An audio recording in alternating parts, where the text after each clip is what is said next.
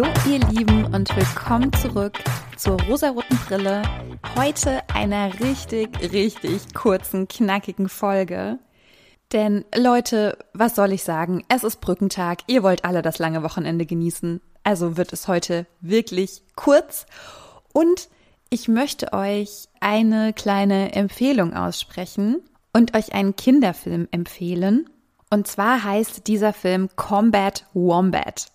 Ich würde mal sagen, dieser Film, der ein Animationsfilm ist, ist für Kinder so ab vier, fünf Jahren geeignet, je nachdem, wie filmaffin eure Kinder schon sind und wie lange sie schon aufmerksam einem Film zuschauen können.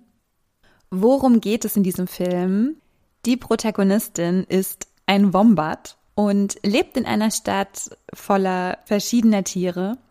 Sie ist eine Bauleiterin einer großen Baustelle, also ich würde mal sagen Architektin, Ingenieurin, irgendwie so.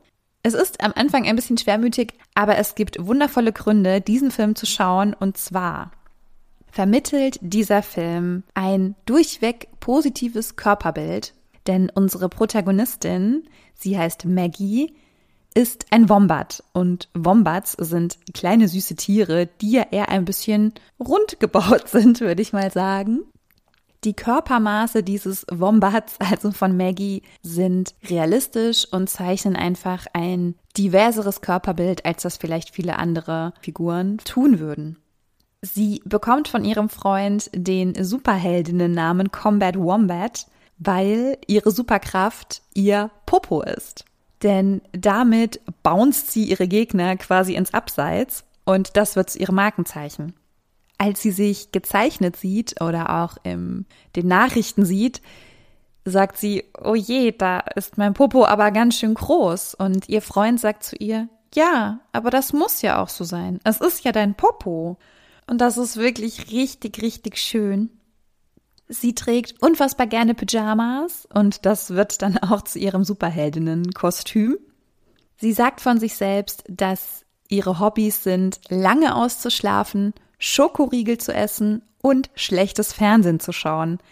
Und allerspätestens bei diesem Satz hatte sie mich komplett begeistert. Wie sympathisch kann eine moderne Superheldin sein?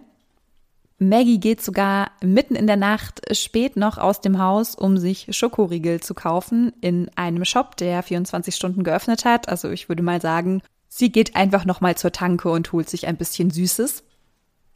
Seit ihrer Kindheit träumt sie davon, Architektin zu werden, beziehungsweise Ingenieurin zu werden. Ich bin mir nicht so ganz sicher, die Berufsbezeichnung wird nicht genau genannt und ich muss leider sagen, ich bin da nicht ganz so gut bewandert in diesem Thema. Jedenfalls liebt sie es schon seit sie Kind ist zu bauen und Pläne zu machen und auch diese einzuhalten und zu graben und Wege zu finden. Und das wird sie dann auch als Erwachsene und kann diesen Traum zu ihrem Job machen. Sie leidet auch offensichtlich unter dem Verlust ihres Mannes. Ich würde sagen, sie leidet nicht direkt unter einer starken Depression, aber schon unter einer depressiven Verstimmung. Sie ist sehr, sehr traurig, natürlich. Sie schmeißt auch ihren Job, also sie arbeitet sechs Monate lang gar nicht. Sie liegt wirklich nur zu Hause und isst und ist super traurig. Das wird nicht super krass thematisiert, aber sie kann da wieder rauskommen und findet einen Weg, um wieder eine Bestimmung für sich zu finden. Auch wenn es nicht ihr vorheriger Job ist, aber sie wird dann unfreiwillig Superheldin. Das ist auch der Untertitel des Films. Und sie findet einen sehr, sehr lieben Freund, der auch Teil ihrer Familie wird.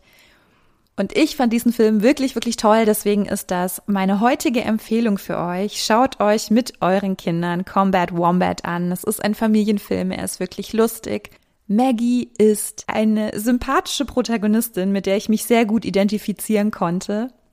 Sie hat keine typischen übersinnlichen Kräfte, sondern sie besiegt ihre Gegnerinnen mit ihrem Popo. Und das war's auch schon heute mit der Folge. Ich hoffe, ihr habt ein tolles langes Wochenende und wenn ihr arbeiten müsst, lasst es euch trotzdem gut gehen.